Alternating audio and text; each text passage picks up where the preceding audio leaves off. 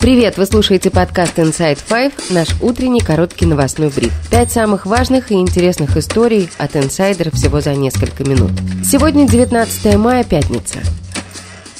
И сегодня почти все истории о якобы фейках про российскую армию или якобы дискредитацию. История первая пяти российских регионах прошли обыски у муниципальных депутатов. Они проводились из-за якобы причастности этих людей к деятельности Ильи Пономарева и его съезда народных депутатов. В Москве силовики пришли с обыском к бывшему кандидату в депутаты Госдумы, доценту МГУ, математику Михаилу Лобанову. Ему выломали дверь, после чего положили всех лицом в пол, Лобанова посадили в машину и увезли – Михаила Лобанова после допроса отпустили из Следственного комитета в статусе свидетеля по делу о фейках российской армии, которое было возбуждено против Пономарева. На выходе он предположил, что обыск провели для устрашения. Зачем это было? Никаких версий, кроме устрашения общественности, общества, умеренных. На допросе, как рассказал Лобанов, ему задавали формальные вопросы, следователи расспрашивали его, знает ли он Пономарева, и все вопросы сводились к этой теме.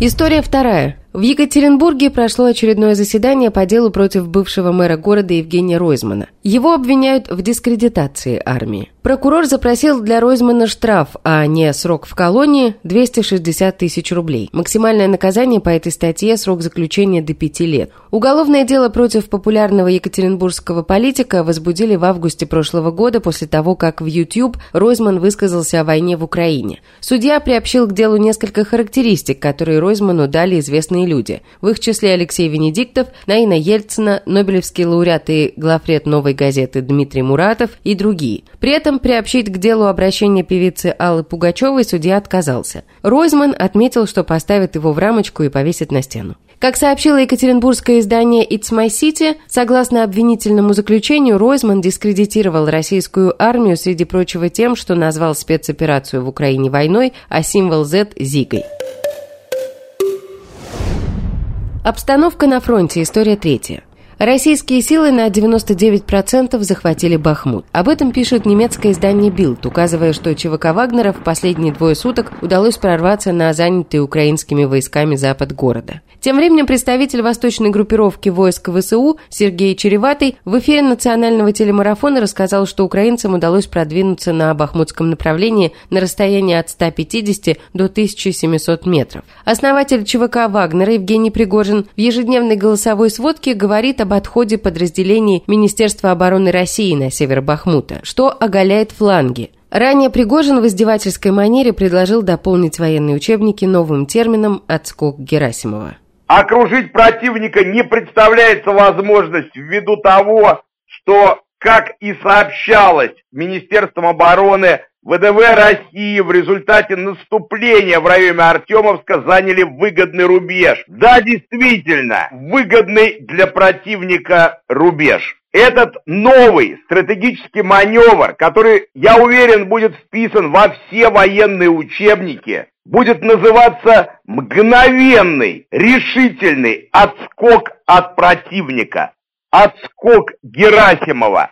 Украинские силы продвигаются и к северу, и к югу от Бахмута, поэтому следующие недели будут решающими для судьбы российских сил и наемников ЧВК Вагнера внутри города.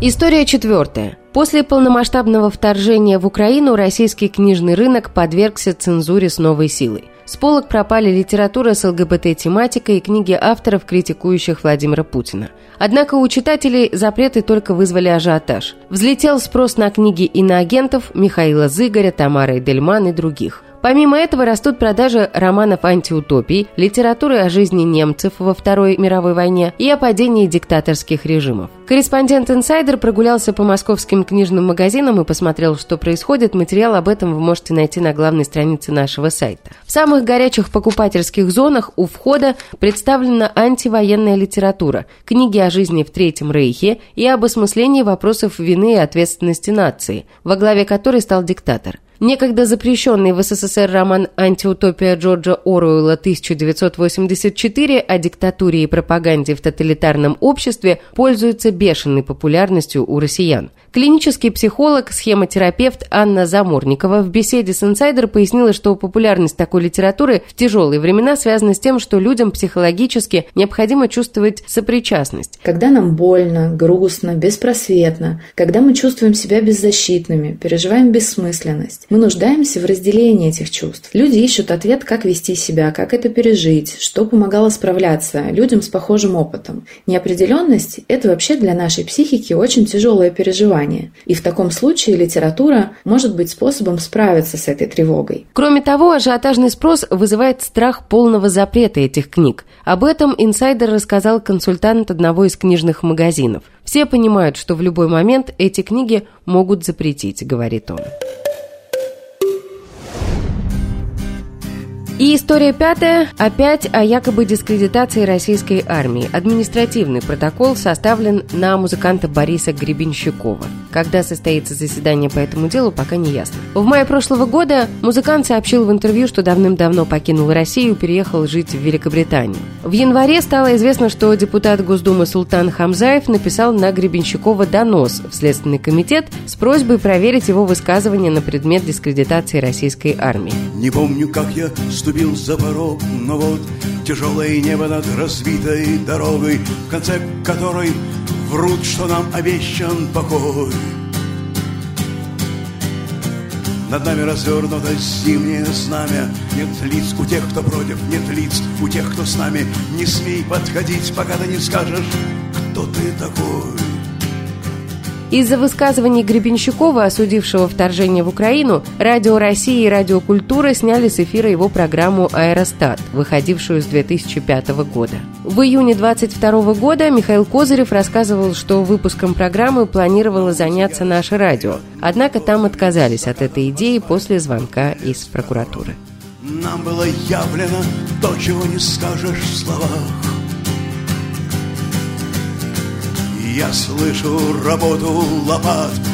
На нас направлены ружья заката Но скоро их патроны начнут взрываться у них прямо в стволах.